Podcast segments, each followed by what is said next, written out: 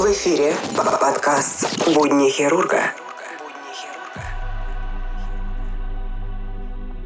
Всем привет!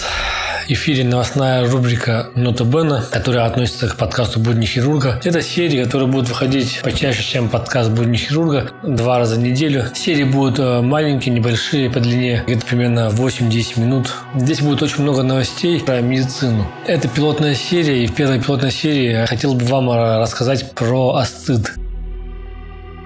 Итак, асцит – это скопление жидкости в брюшной полости. Он может развиваться внезапно, например, при тромбозе воротной вены или раке печени, или постепенно, в течение нескольких месяцев, например, при сердечной недостаточности. Асцит – это симптом многих серьезных заболеваний. Если в брюшной полости скопилось до 600 мл жидкости, человек даже этого не почувствует и не заметит. А если ее скопилось больше, живот будет увеличиваться в размерах, выдается вперед и свисает, а в положении лежа на спине жидкость перемещается в боковые отделы живота, и он уплощается смещается и расползается в ширину. Кожа на животе растянутая, тонкая. Часто при астите выпячивается пупок. Вены вокруг пупка расширяются и набухают. Живот становится похожим на голову медузы. Если приложить ладонь к одной стороне живота, можно почувствовать толчки при ударе пальцем с другой его стороны. Больной же при астите чувствует тяжесть, дискомфорт в животе, его распирание. В некоторых случаях может быть затруднен глубокий вдох, появляется отдышка. Жидкость, которая скапливается в брюшной полости при астите, представляет собой ультрафильтрат плазму крови. Она попадает туда при нарушении водно-солевого обмена, портальной гипертензии, отеках, нарушении оттока лимфы по грудному протоку. Это может произойти при заболеваниях печени, например, цирроз, застойной сердечной недостаточности, отеках при болезнях почек или алиментарной дистрофии,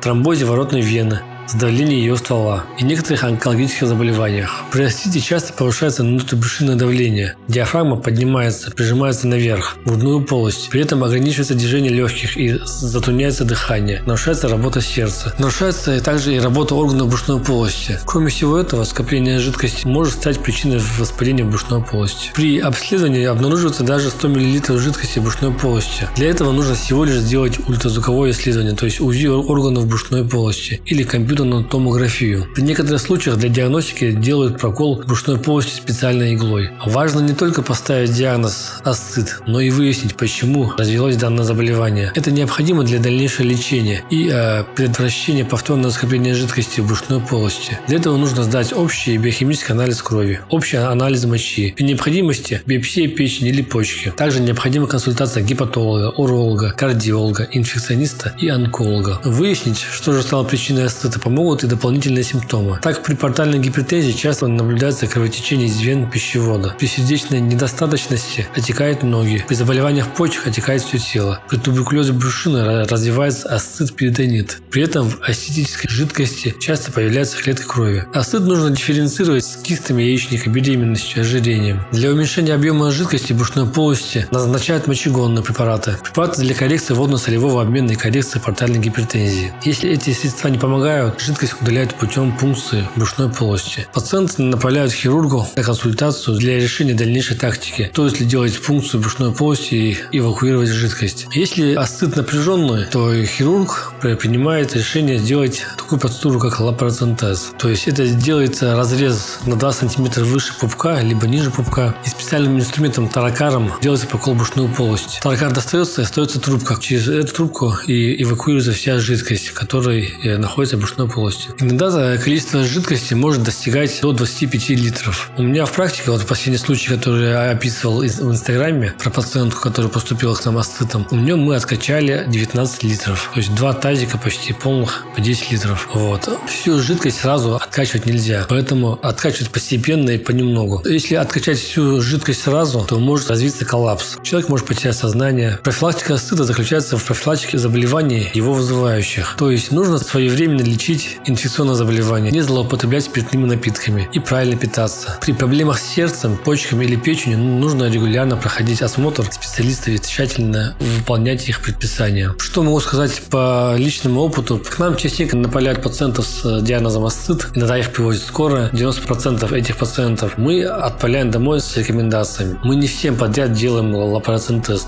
Спасибо, что слушаете данный подкаст. Если у вас есть вопросы, пожелания, пишите в комментариях. На этом я с вами прощаюсь. С вами был подкаст «Будни хирурга», рубрика «Нота Бена».